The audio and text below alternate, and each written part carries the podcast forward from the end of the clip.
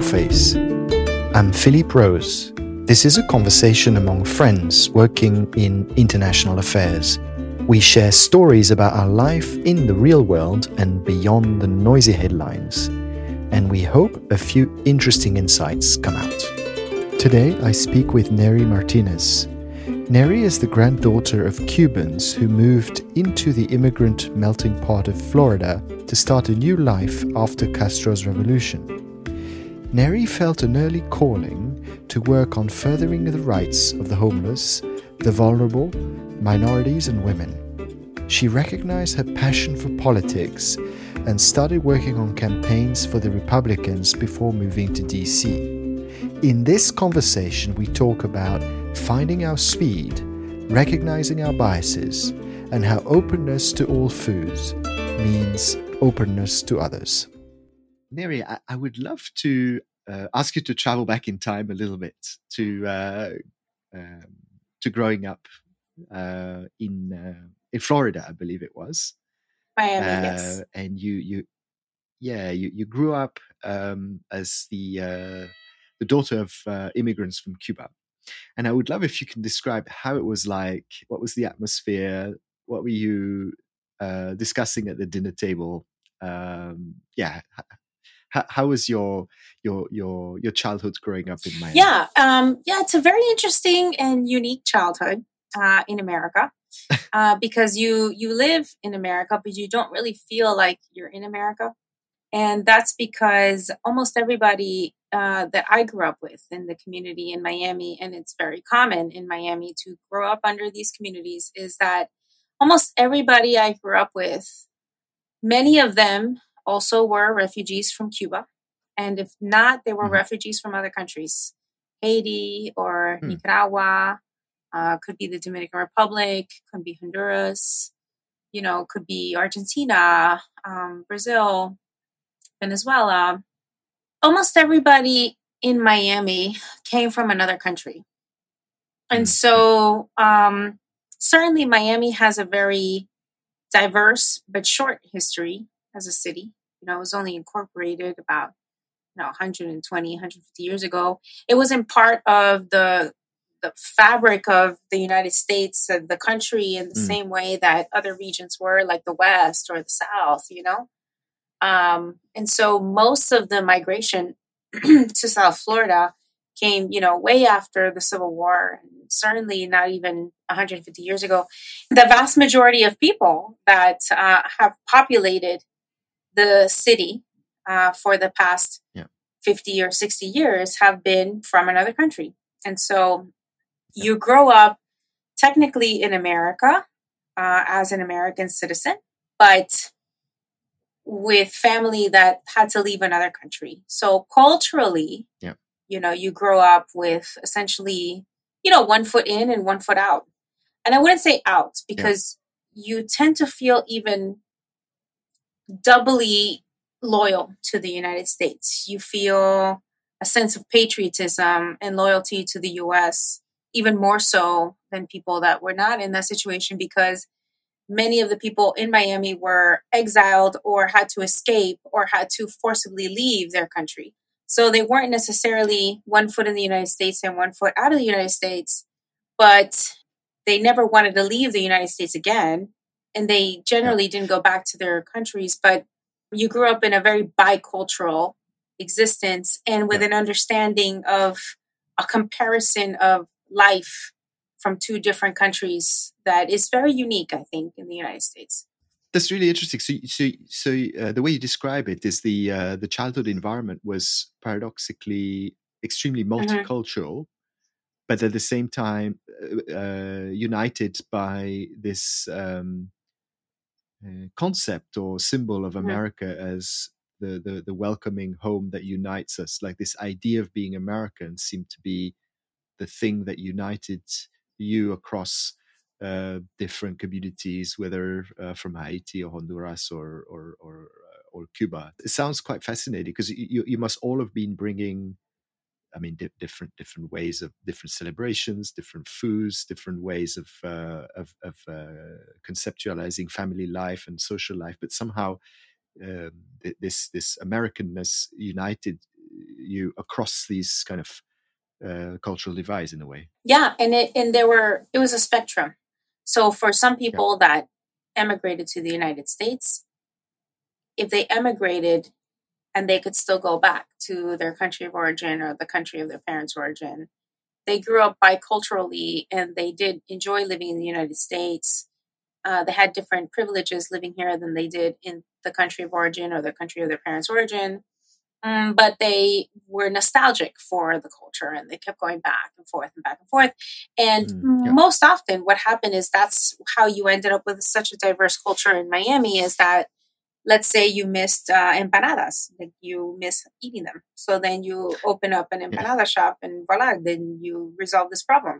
So anything that they were used to culturally in this country, they replicated in America. And that's why Miami doesn't mm. seem very similar to other cities because mm, they yeah. replicated a piece of their culture in the United States. Uh, but for exiles, and I would classify certainly Cuban Americans in that category, but to a certain degree, Haitians, you know, where it's difficult economically for them to ever go back or back and forth people from Nicaragua that came in the 1970s during the Sandinistas, like it was difficult for them to go back to the their country, or even Argentina that suffered an economic crisis where maybe they wanted to go back, there's nothing there left to go back to. Venezuelans, some people uh, didn't have a choice but to make the United States their home, but to accommodate yeah. their cultural preferences, they just basically recreated what they enjoyed in Miami. Hmm. That's what made it an interesting place to grow up.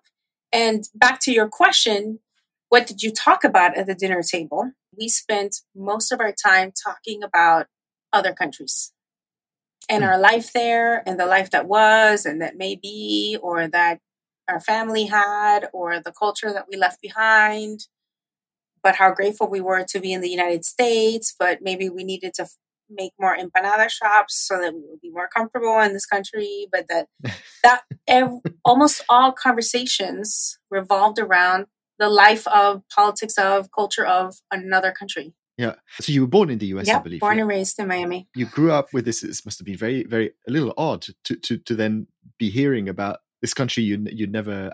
I guess you'd not been to.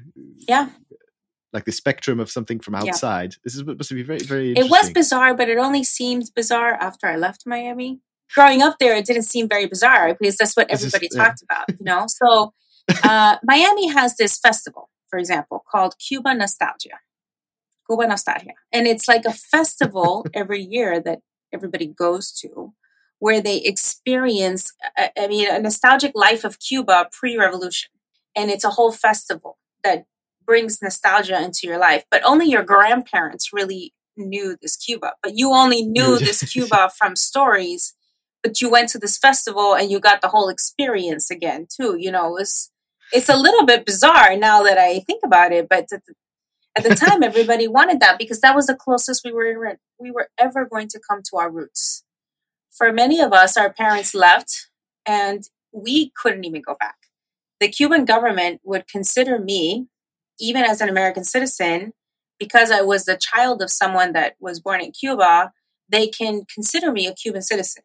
So if I went over mm, there and you know, say I got in trouble with the law, they would try me in their courts as a Cuban citizen according to their constitution, which is a very dangerous position yeah. to be in. And so it isn't safe for you to even go to Cuba necessarily and try to mm, yeah uh, get in touch with these roots. These roots are all in your mind. They're in your imagination. They're in your grandparents' history, and all you can do is recreate and try to understand that. Uh, but it's not something that you're going to experience in real life. And could you share a bit? What was your grandparents' history, or how did you? First of all, how did you find out about that? Like, how old were you? Was it discussed when you were young yeah. already? I'd love also to, to, to hear what their story. Yeah. Was. So, um, my grandfather on my mother's side, he had a um, business in Cuba and he was not political per, by nature, but his grandfather had emigrated from the Canary Islands to Spain. And then uh, my great grandfather built an immigrant life, a successful life in Cuba.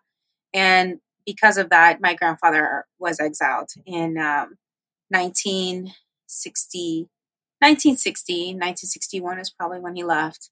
And so they weren't political necessarily, but uh, they were important enough in their community that it was a threat to the government. So they came in, confiscated all their property, locked everybody in prison, my uncles as well. They would have gotten life or probably the death penalty. Um, they were able to escape and they never looked back. And for the rest of my grandfather's life, the country did not exist on the map. Like Cuba did not exist. He didn't want to hear anything about it. Wow. Yeah. For, on my father's side, my grandmother was a university professor, very much ahead of her time. She was probably born in the in the 20s and she didn't get married mm, probably yeah. until she was about 35. She was very progressive, sort of a feminist type and then she was in the university and she had a doctorate and, and she was a teacher. To be a university professor tenured in Cuba as a woman at the time was very progressive. But uh, somebody outed her as a counter revolutionary, quote unquote. And at the time, you could just basically say anything you wanted about anyone that you liked, and the government would come and exile you. So that's what happened to her. She wasn't political either. So when you mean exile, is you you're, you're basically uh, targeted by yeah. the government, and um, you know that you're going to be uh, jailed or, or, or, shot, and so your only option is to find a way out. Is that is yeah. that it, or does the government actually kick you out? The government at the time for some people, we're giving them the option to leave and never come back. When the Castro regime took over, they realized that they weren't going to be able to maintain the power very long if there were still intellectuals, business leaders, people of prominence to counter them. And so at the very beginning of the revolution, if you weren't, you know, shot or jailed, you were not given the option, but told, okay, leave and leave everything behind. It was a full confiscation of property. You couldn't yeah. take engagement rings, wedding rings, but you were never allowed to come back. And you knew that if you did try to come back, the likelihood that you were going to be jailed or executed was high. So a lot of people just didn't. And then they started brand new in another country. I wouldn't say that my family story is even very exceptional. I know that because that's what people talked about in Miami if I understand right, it, created a kind of a, a glue in mm-hmm. the community, uh, like a, a, belief in in in um, in America as a, as a as a shelter, and also. Uh, is that right? Is that fair to say that the the political leanings of the community were, were quite quite um, quite similar uh, under the circumstances? Well, I would tell you that in Cuba there wasn't the same political environment necessarily that there was in the United States. There wasn't really an equivalent. And a, a lot of people, middle class and upper class and educated people, did vote for Castro uh, and did want mm. to see changes uh, in the country and uh, did buy into his propaganda and did vote for him, including my grandparents. Yeah. I have this funny story. My grandmother almost went on a date with Fidel Castro because he saw her at a baseball game. Yeah, it's really funny. And she'd always laugh about this. But, you know, she's not here to verify all the details, so I won't get into them. But people were very excited about him at the beginning, you know, and then he started to really reveal his colors and show himself, and then it became a really big problem for most people in the country. But yeah, that's that's how it was at the time. So it's not like people really understood political leanings, and it wasn't like there was a um, a real active, uh, formidable democracy in the country either. It was just like mm, one yeah. dictatorship to another in a way. And so when they came to the US, it's not like they understood democracy or political parties necessarily. As they grew in the United States as a community, as they assimilated, as they gained citizenship, as they were able to gain the right to vote, and they started to pay more attention. Maybe some were Democrat and some were Republican, and uh, probably at the beginning, a lot of them were were democratically leaning. But um, I think a series of uh, foreign policy missteps by Democratic presidents and probably the uh, towards Cuba. Yeah, towards general? Cuba. I would say, uh, uh, you know, there's a lot of books on this, but Kennedy's um, handling of and execution of the Bay of Pigs was a a big failure for the Cuban community. It was a big embarrassment. Mm. I would say Carter, uh, Carter's view of the dictatorship at the time was kind of a turnoff. And then by the time Reagan came around and uh, spoke about certain uh, core values that very much aligned with uh, Cuban American core values. I think a mm, switch had been made, but it, it took some time, you know, and it was, I would say, at a presidential level, a series of both foreign policy and domestic messaging that made a lot yeah. of Cubans uh, more to the right. And I would say since then, there's always been a battle for the Cuban vote in a way, and the, and their hearts and minds. But they do tend to lean lean uh, Republican, or they tend to lean right at the very least in uh, mm. in a lot of ways, and uh, that's to be expected uh, from a lot of communities that were exiled from a country that was taken over by a leftist dictatorship. So you'll see very similar um, trends uh, among the Vietnamese Americans, among Korean Americans, Venezuelans, and the Nicaraguenses also. And I think a lot of it has to do with when they when they were exiled from their country of origin or from their parents' country of origin. That country was taken over by a leftist dictatorship. So then they come to this country and they don't really want anything to do with a sort of mm, leftist yeah. ideology. So that's that's very common. I'd love to hear a little bit also how, how you got into politics. You you also, um, if I, if I understand, you're very uh, active in, in the the human rights mm-hmm. aspects. Um, I'd, I'd, love to hear how you got yeah. into that. Um, so just like my parents when they were in Cuba, or my grandparents, I, I wasn't political. You know, I didn't grow up in a mm, political yeah. family. Uh, the things that I'm discussing, that I'm talking about, you actually grew up in a religious. Yeah, my father was a reverend. religious, yeah. My father is still an active mm. reverend. You know, yeah. Uh, yeah. My grandfather was a small business owner. I grew up in you know working retail and going to church. Like that was our life. Yeah. So we weren't political. I, I actually didn't know much about politics. All the things that I'm talking about, these were not political conversations from political families. These were regular conversations mm, from everyday families. this is how we we talked about the world but you know, I guess I just listened a lot in, in that aspect, and I was always um, interested in advocacy for people and governments. And uh, when I was in high school, uh, I was uh, sent to DC twice. One for like a a model UN, model Congress yeah. type, you know, stimulation, and then a model UN type simulation. And those were both in high school, and I really enjoyed uh, those experiences.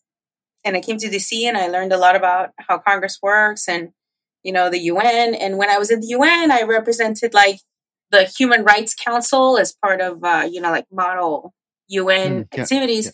And I became interested in human rights, you know, because I it was for me a very much a, a justice issue and uh, coming from a religious family, a people issue. And uh, I really was interested yeah. in, in getting involved in human rights. And I was at FIU at the time. I was studying business and politics and political science. And I was recruited by an organization that focused on uh, nonviolent civic resistance movements in Cuba and supporting the dissident movements.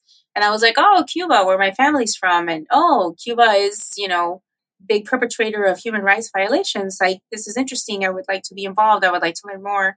And so goes the story. And that was basically what started my um, interest in policy or politics, if you will. And uh, I learned a lot. You know, I was just a student, but um, you know, I became interested in that and I started doing uh, some work for them. And, and I, I sort of found uh, a path that no one in my family had taken before that seemed very natural to me. Mm-hmm. And uh, in just following that path, I, I spent 10 years in the private sector and doing community work until eventually I realized that um, I was probably meant to do something else and I really wanted to live in DC. And so, you know, voila, here I am.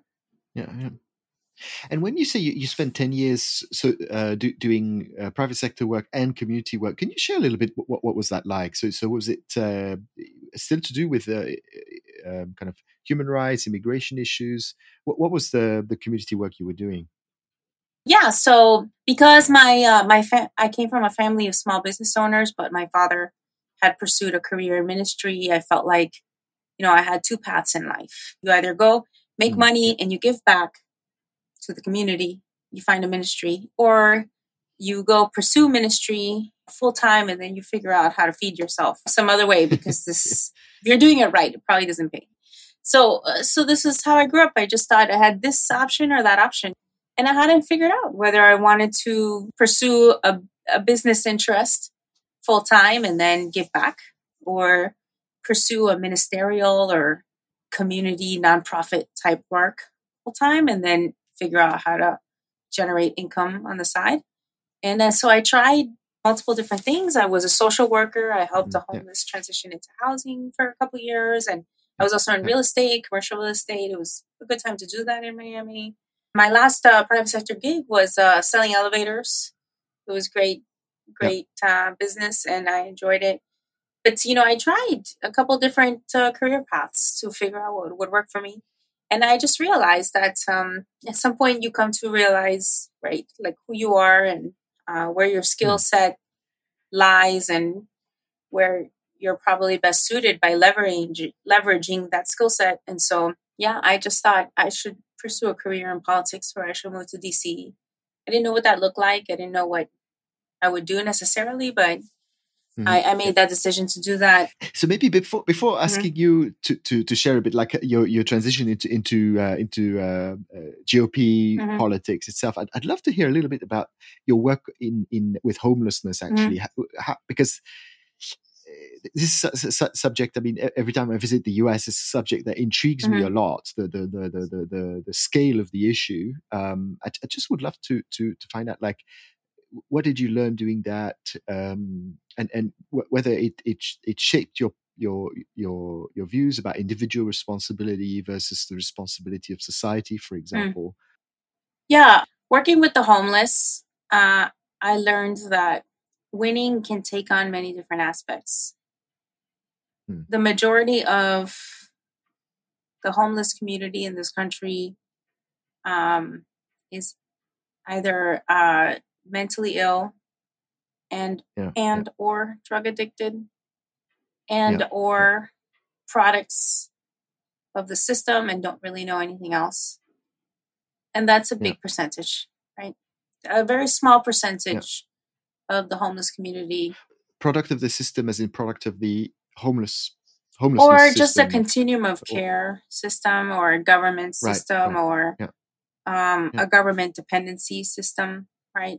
And yeah, so, uh, a very small percentage of the homeless community in the United States is a situational problem, like you lost mm-hmm. your job, can't pay the bills, you're on the streets, you need help to get back up yeah. again, but you're fully aware, you're not spending money on drugs, you're not mentally ill, you can work, yeah. you just yeah. need help, a safety net, and, and, and, and a way to get back into society working. Like, those are the easy clients because they want help.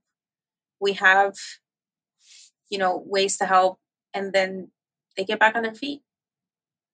But mm, that's not the majority of the homeless community in the United States. And so, if you're a caseworker and your job is to help someone who is on the streets go into permanent housing and sustain that life, then that's what you're doing, the, right? Yeah. Then the percentage of people, clients, if you will, right, that yeah, are going to be successful with your help is less than 20. But if you can get mm, to 20, it's a very big win. And if you can help people who were drug addicted come off drugs, who were mentally yeah. ill get the right care and the right medication to be in society. Who have been in generational poverty and generational systems come off the government system and live independently. Those are huge wins. They're rare. Mm, yeah but they're huge. And so you work tirelessly to get a 15 to 20% win. That sounds like really, really yeah, hard it was. to, to, to go through to face so mm-hmm. many stories of, of misery and repeated misery and, and that knowing that even if you put everything you've got into these individuals only only one in five at best oh yeah it. it's less than that say yeah one yeah. in five is yeah. yeah. it was it was really tough uh, in that sense but you had to manage expectations but you made sure that anybody mm. that came your way that really wanted help that you knew you could help. You did everything you could for them. You had to not take it personal or you had to live with the fact that some things you know are the way they are if you cannot change them or if other people don't want to change for themselves. You know you just you just learned you know how to how to balance your desire to help with you know your ability to actually do so. And I'm sure there were many uh, cases that stuck in your mind, but are, are, there a few stories that really kind of changed you, that stayed with you, or maybe even shaped the, the way you approach uh, policy? Yeah, today? I um, I come to everything very idealistic. There was this one woman who was homeless on the streets for many years. She was very afraid of people. She was clearly mentally ill. I knew that I could help her in some way if I could just know her name. I put hmm. her name in the system. I can try to something. It was a very long time ago, but this is all I remember is that I went on a mission for like many months just to gain her trust enough to get her name. Just wanted to know her real name. And I knew that if I get wow. if I got her actual name, first and last name, maybe we can get somewhere. And uh, everyone told me, You'll never get her name. She's she's been on the streets for many years. She doesn't want any help. She's afraid of everybody. And I was like, No, no, I'm she seems like a nice lady. I want to get her name. I didn't get her name. And little things like that, you know, impacted me. There were some situations where um, there were women that came in with their partners or something, and I had to split them up because it was male and female housing, male and female caseworkers. But one woman came in; she was very pregnant. She came in with another gentleman, and uh, clearly he was he was very abusive to her. Like she, he was probably into drugs or selling them, and she was either on drugs or something. And uh, anyways, uh, they split up the couple into male and female housing. And I only handled female casework and uh, I helped her file a restraining order against him. And then I helped put her in a safe housing uh, to protect victims of domestic violence. And he knew that I did that. And she was pregnant, probably with his child. And he was very upset that I was as effective as I was. And taking him out of the mm, picture. Yeah. So when I saw him after hours in South Beach one day, and he gave me sort of a look like, You took my woman and child away, I realized in that mm. moment that it's time to go home and maybe look behind me. probably not leave my house for the rest of the day, you know. I did have some moments like that, but I wasn't afraid. I looked him dead in the eye and I was like, yeah, well, and what? It's my job. Yeah. But I would walk to work from, I had a place in South Beach. I'd walk to work and the homeless would be like, you know, calling me out and saying, I said, look, I'll see you 8.30. The office opens. You want to talk to me? You go over there. and uh, it wasn't interesting. But I tried. I tried the best I could. There were some clients that did I helped them. I did everything to find all the resources for them. And so I had a special nickname like at Salvation Army because I was very aggressive uh, in trying to find every benefit, every government program possible for the clients that wanted help. I would find all the help that was available to them and I would be relentless until they helped my client yeah, I don't think they'd seen that in a social worker before, but you know, uh, yeah, but you had you had to learn to live with a lot of disappointment. You must have been quite quite torn because it's like you have to be emotionally involved, but at the same time you know that the chance of success is low, and then eh, the way the way you describe it is a lot of these people were affect like there was a dependence with the the government services mm-hmm. themselves that perpetuated this yeah. situation.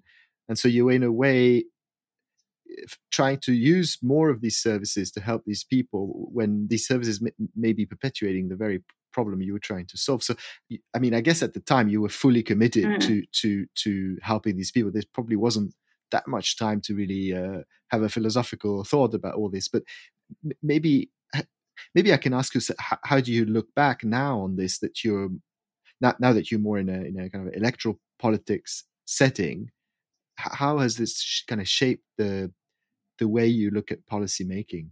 I think it was probably the first time that I realized the truth about life that I still hold uh, very closely.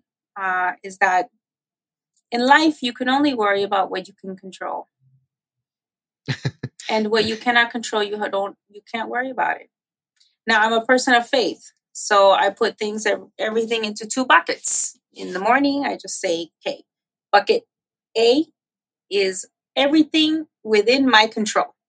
Yeah. Bucket B is everything outside of my control. And I call bucket B, give it to Jesus. It's Yeah. not for me to handle. Now, Yeah, yeah. when I do this exercise mentally, and I'm okay putting things in the give it, give it to Jesus bucket, Because I still have to give it to somebody in my mind, you know? but, and I focus only on bucket A, my mind is clearer and and I control more than I think I can. Oftentimes mm, yeah. we struggle with anxiety and worry and stress a lot in our working lives and in our personal lives. But anxiety, stress, Yeah. worry, frustration, all of it stems from our lack of control. We cannot control something, therefore we're stressed about it or we're anxious about it or we worry about it. But the reality is it comes from a rooted nature. Like we know we cannot control said thing. But when you're worried and you're anxious and you're frustrated, you can't see clearly what's in front of you, the things that you do have to make decisions on, the things that you do have to do, the things you can control, because your mind is clouded with all this worry and anxiety and frustration about the things you can't control. So the sooner you Mm, yeah. take that off your plate and you focus only on the things that you know are in your control, uh, then you come to realize there's more in life you can control than not. Now, if something moves from bucket A to bucket B, so be it. You realize you're trying to control it, you can't move it to bucket B. Now, bucket B, the things you've put there that you can't control, life can take turns and you realize you can't control something, and then you move it to bucket A. And that's fine too. but you have to be very clear on not worrying about what you can't control so that you can spend all your mental, emotional, physical, professional, personal energy on the things that you can control. And this was my approach as a caseworker. I knew that Yeah. my metrics every year were going to be 15 to 20% at best. Mm, Later, when I sold elevators, I had to sell a certain percentage of what I bid to be successful every year. And Yeah. when I worked with case uh, case management, when I worked with the homeless clients, I knew that less than fifteen percent or ten percent of the homeless community actually comes into permanent housing. So if I could get past fifteen percent, I was winning. That was a win. Yeah. I did. If I would have thought that over fifty percent or ninety percent was a win, I would have been constantly frustrated. But I redefined winning. I understood what was within the scope of possibility, and I focused on what I could control and nothing else. I find what you say extremely powerful. I mean, it's something that we often say, uh, focus on what you can control and all of that. Um, I, I have to just share that for, for me, this is still something that I, I, I struggle with a lot, worrying a lot about stuff that I don't control and trying to look for meaning, in, in, in, especially in things that, like, how can I make a, a systemic change when actually a lot of that is not in my control? But there are things that are in my control, and that if I put my heart and energy in it, and I pay attention, actually, um, I have made an impact. It's hard to practice, but I'm I'm really uh, really glad that you were sharing that. Um, that I I find that very very inspiring, and um, I'd love to maybe uh, ask you to to share a bit more about your your life today. Um, it, you you transitioned into um, something that you felt inside was you, you mentioned before actually that that um, you'd almost been resisting accepting uh, that this was your calling. And I'd, I'd love to hear how you got into that. It's like anything. You try a bunch of things in life, and at some point, you come to realize this is who I am, and uh, this is what I do best, or this is what I can do better than another person, or this is what I really enjoy, or this is what drives me, or this is what I'm passionate about. And you just have to follow that prompting. I think real success is defined by that. As a person of faith, I believe that God made everybody for a purpose, and everyone has a purpose. And a purpose driven life is about, and whether you're a person of faith or not, I think that a lot of studies show that a purpose driven life Mm, is understanding who you are, leveraging your natural gifts and talents, finding something that you're passionate about, and pouring all those natural gifts and talents, talents into something you're passionate about and really building upon that and investing in yourself and in, in your profession in that way and you see return uh, on that, right? And so that's what uh, politics was for me at the time. Just felt that uh, I do love living Yeah, in DC, which helps because I enjoy the city that I live in. I enjoy the lifestyle that I have. Uh, but I also found meaningful, sustainable work in the city that I enjoy living in.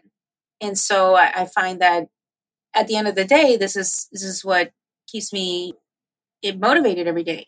I think everybody that finds that uh, balance is is happy with, with their life and their work. And and that meant more political campaigning as opposed to human rights and advocacy. Is that is that is that right? I didn't intend to necessarily be on political campaigns. I think I was always interested Yeah. in advocacy work. I was always interested Yeah. in the business of people, the business of people and ideas. That that's essentially what I do, right? Uh, I started in DC working at a trade association, and I was doing advocacy work on behalf of the members of this trade association. And I was later recruited um, to to work on a political campaign in 2012. So I I worked for the Republican National Committee on a presidential in North Carolina, and I, I really found Mm, yeah, yeah. something that I enjoyed doing. And uh, it was like my first huge foray at that level uh, to do that kind of work. And I worked really, really hard, but I enjoyed every minute of it. And I think that was an indication of sort of uh, a type of career that I enjoyed. Now, uh, I didn't uh, necessarily work another presidential after that, but I did work for um, the Republican State Leadership Committee at the time. Uh, I was asked to, you know, create a uh, an initiative to recruit women and minority candidates for state level office. And uh, being a minority female myself, it was something that I was passionate about. So essentially, my job was to find diverse talents all over the country Yeah. to be politically engaged. And all, of that type of work tends to be partisan. So, you know, you sort of pick a side and then you run with it. You know? You didn't really pick a side because you you you, you already you already grew up in a in a in a in a, in a Republican environment, or, or or was there a point at which you you had to take stock and say, oh, wh- why am I leaning in this way rather? Like, how how did that happen? because because in my I, I i'm not so familiar Yeah. with the us domestic politics but in my head a lot of the issues that you were dealing with working on are, are issues that typically i associate in my head i associate more with the, the, the, kind of a more of a democratic uh, leaning Yeah. Um, well, in terms of whether I was Republican or Democrat, because I did not grow up with a politically engaged family, yeah. I, I really didn't know whether I was or not. I hadn't really given it that much thought. And I said, well, you know, if I want to pursue a career in politics, if I want to work in DC, I should figure mm-hmm. out yeah. where my views lie. It's just another level of getting to know yourself and understanding who you are. So I said, oh, how do I know if I'm Republican or Democrat? I don't know. So I want to think for myself. I'm very much an independent thinker. So I wasn't going to ask anybody, well, who are we? No, it's who Yeah, am I? yeah. That's not, that's the question is not, you know, the question is who am I as an independent thinking person, as a free thinking person?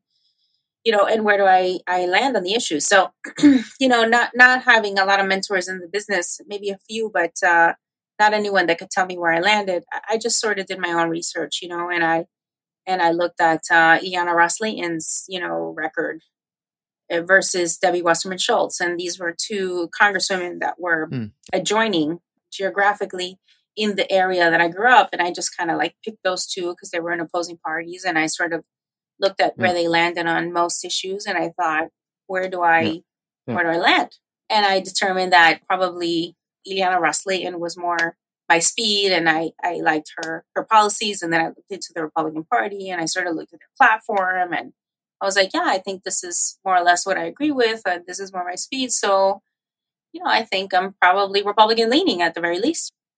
Then I told my parents, like, well, I'm going to pursue a career in politics. And they're like, oh, okay, well, you know, do you know which party you're going to try to align with or work for? And I told them, like, you know, I think I'm, I think I'm probably more of a Republican. I mean, I've done some research on this, and uh, they were like, oh, thank God, yeah, we all are. And I was like, okay, that was just them. You know, I, I do think that over time, my parents really value independent thinking, and they have a range of different ideas about policy and politics, and so Mm, it's yeah. not as clear cut. We, but for me, that's that's how I did my own research, and then I found that actually pretty common in my community and where I came from. And so everyone is kind of a product Yeah, of their yeah. environment in a way. But I've been now in DC doing something uh, like that for over a decade and feel pretty confident in my views. And but I'm always uh, someone that really enjoys thinking about different elements of policy and politics and and especially having discussions with people who disagree with me so I can learn more. I really enjoy all that. And Yeah, that's probably yeah. why I'm here because I enjoy, you know, the business of ideas. And you mentioned as well there's a big difference between the fans and the players, and that the fans typically stick to a, a, a- team, um, a- a- a- and the views are quite, uh, I would say, inflexible, or, or uh, there's a lot of emotion attached to a team. Wh- Whereas you're in a bit of a different space as a as a as a player, where it, it is much more about uh, policies and ways of working, and and um, the currency is less ideology; is much more about trust. I think that um, we tend to see uh, the American people eh, very much red or blue, but it really is not that the case at all. I think we have to give the Mm, voter an enormous amount of credit. We have over 325 million people in the US and only two major parties, right? So the spectrum of ideas within yeah, each party yeah. is vast and deep. And voters uh, that share that spectrum of ideas within each party is also vast and deep.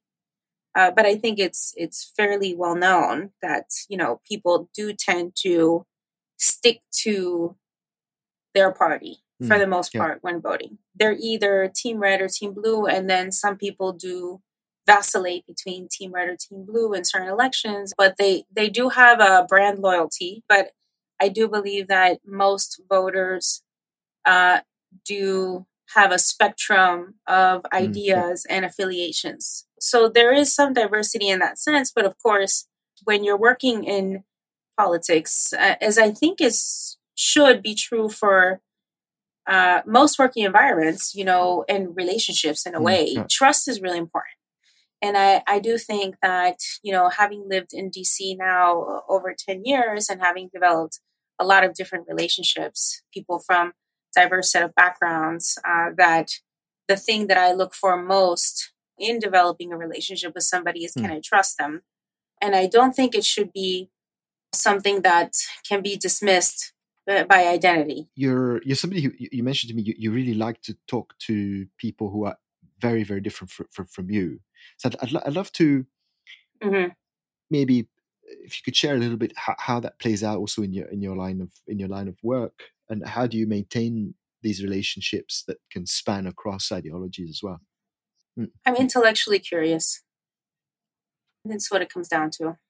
And I think because of my faith and also, you know, the fact that my father was a reverend, I do believe that all men were created in God's image. And I'm curious about other humans, the way they think, their background, their experience. yeah and, and so that's how you can overcome the i would say i mean the stereotypes that maybe people come up with say i'm i'm, I'm gop therefore i think a certain way Yeah. And look, I, I mean, I, th- I don't think it's just a matter of my belief in, Yeah.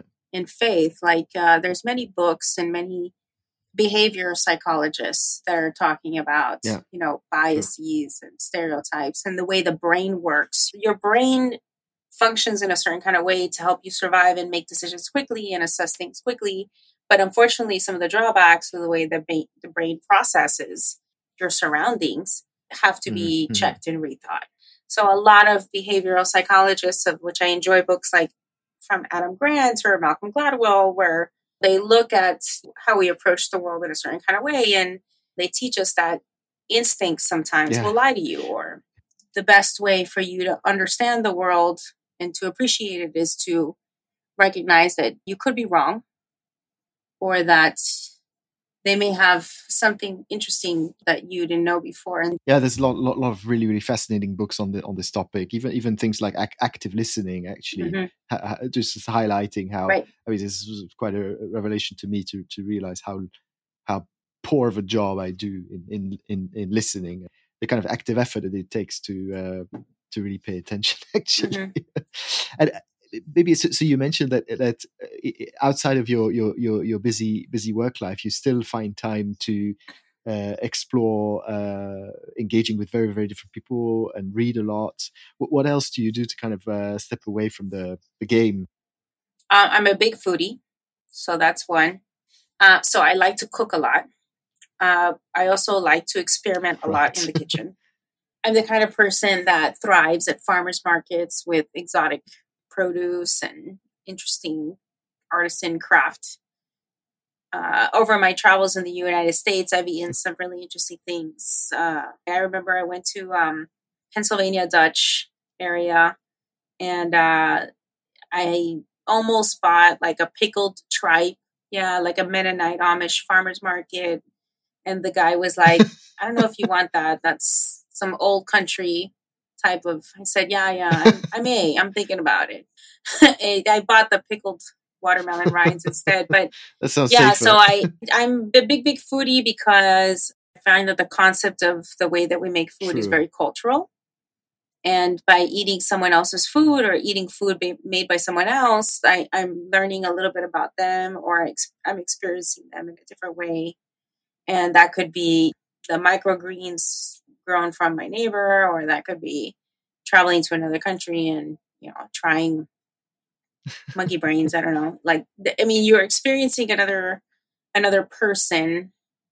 If they make you food, you're definitely experiencing another person yeah. if you buy their products you're appreciating that person and uh, i'm a big foodie and collector of spices right i, I really like this this uh, this insight around uh, if, if somebody offers you food it's a story in a way that they want to share and this is a message actually that anthony bourdain used to say um, that they never never turn mm-hmm. away somebody with something because it's like it's, it's like you're preventing them from sharing their story, even even if what they have to offer may, may, may be a little unappetizing at, at first sight. So if we can approach conversations the way that like mm-hmm. Andrew Zimmern approaches, you know, food or Anthony Bourdain approach to the experience of food, I think we would learn a whole lot. I do think if somebody makes you something and if it's something that nourishes you or something they feel nourishes you and they serve it to you, um, they are having yeah. a conversation yeah. with you. And we would never, in many cases, you know, refuse someone's food for at their house for dinner. Then why would we shy away from yeah. listening to them when they have something important to say? And Neri, I've, I've really enjoyed our conversation. And um, I wanted to ask you if there's anything you wanted to to share, um, either in general or or, or uh, in particular with our G- GMAP uh, GMAP community? Yeah, I think I'd like to share how I end up in the GMAP community uh, because it's very special for me and it sort of um, kind of reflects a little bit of who I am. But um, I was in uh, Florida International University at the time, and uh, the grandson of Haile Selassie and I think Ermias, uh, forgot his first name, but he was the grandson of Haile Selassie, and he was a um, a student of uh, Fletcher. So Haile Selassie, for, for, those who don't know, is for, for very much revered uh, former leader of Ethiopia. Yeah. As leader of the Ethiopia, he also um, inspired a whole religious mm. movement of mm. Rastafarians mm. in Jamaica. And uh, Rastafarians in Jamaica, not being an expert on their theology, but understanding that they revered Haile Selassie as a sort of a godlike figure, the fact that his grandson was going to be in South Florida uh, speaking on a subject was going to attract every Rastafarian south of Orlando. Like I knew that was that's what was going to happen, and I was curious about the Rastafarians, so I went to the speech uh, that his uh, grandson and he was he just had an impact because he was telling his uh, bio. I only went to the event because i was fascinated by rastafarian culture and i was interested in being in a room full of rastafarians and so that's why i went to the lecture. And uh, when i went to the lecture and uh, he was explaining his bio and he said he went to the fletcher school of law and diplomacy.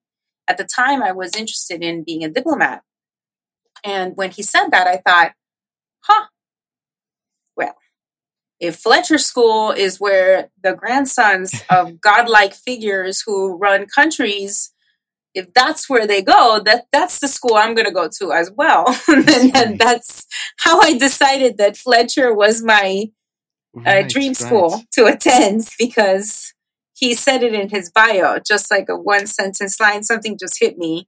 And uh, the rest of the lecture was very interesting. Many people asked about his grandfather, but um, as as expected. But I remembered only that he went to Fletcher. What is this Fletcher? Thought, Where is this Fletcher? This is amazing. what is this Fletcher? Like this is where I need to go. This seems like the place to be, you know. And uh, I didn't get a chance to go to Fletcher at the time uh, due to some other circumstances related to the university and my transition from my bachelor's into working life. But yeah, uh, I always thought about Fletcher, and I always dreamed about going to Fletcher School of Law and Diplomacy. But I I never thought that that was possible for me because, you know, it was in Boston. And by this time, I had uh, done a couple things, including live in Paris for a year and leave Miami and move to DC. I wasn't, I wasn't going to pick up and move to Boston. I couldn't do that. But um, I was always, I had always dreamed of going to Fletcher. And then one day, um, I was in Aspen, Colorado mm-hmm. at an Aspen Institute Festival of the Ideas, great organization. Um, and uh, somebody there was there with me, and she was telling me about her boyfriend that went to this graduate program, and she explained the graduate program, and it sounded like a really great deal. And I was like, "And I can do this from anywhere?" Yes, absolutely. And I said, "Please, where is this uh, program? It sounds amazing." She's like, "It's at Fletcher School of Law and Diplomacy," and I just about fell out of my chair. I was like, "You're kidding!" And I'm like, "Repeat, are you sure in Boston?" She's like, "Yes," and I was like, oh my God, I thought I was going to cry. I said, that is where I've always wanted to go to school. This is a perfect program at my dream school. Sign me up. And I think during my entire interview process, I basically repeated the story multiple times. and I was like, you must let me in. I mean, this, you know, I belong here. you know, I didn't even really like try to apply. I was just like, no, no, you have to, you have to accept. And this is mine. This is for me. You know, you know it's, it's a, that was uh, a, bit was really impactful. how it was like then, because it, with such high expectations, like, uh, yeah, yeah. What was the impression? Yeah, yeah, yeah. Well, you know, this is kind of like why I'm in the business that I'm in. You know, I just kind of came in with the interview, and I was like, it behooves you to accept me into this program you would be well suited, you know, to make me part of this team, you know, and I I basically laid out the case why it was to Fletcher's yeah. benefit, you know, to uh to bring me in and uh, make them offers they can't refuse and you know stuff like you know I was I pulled out all the stops and I was very determined uh, to go to Fletcher and it was uh, was a really great move. I and and, uh, and I really enjoyed the curriculum and everything, but the one thing I did not expect uh, from my experience was that uh, the curriculum, while excellent, was 2nd mm-hmm. to the network that I that I built and the people that I met, which I found yeah. so interesting, yeah. fascinating, um, diverse, and my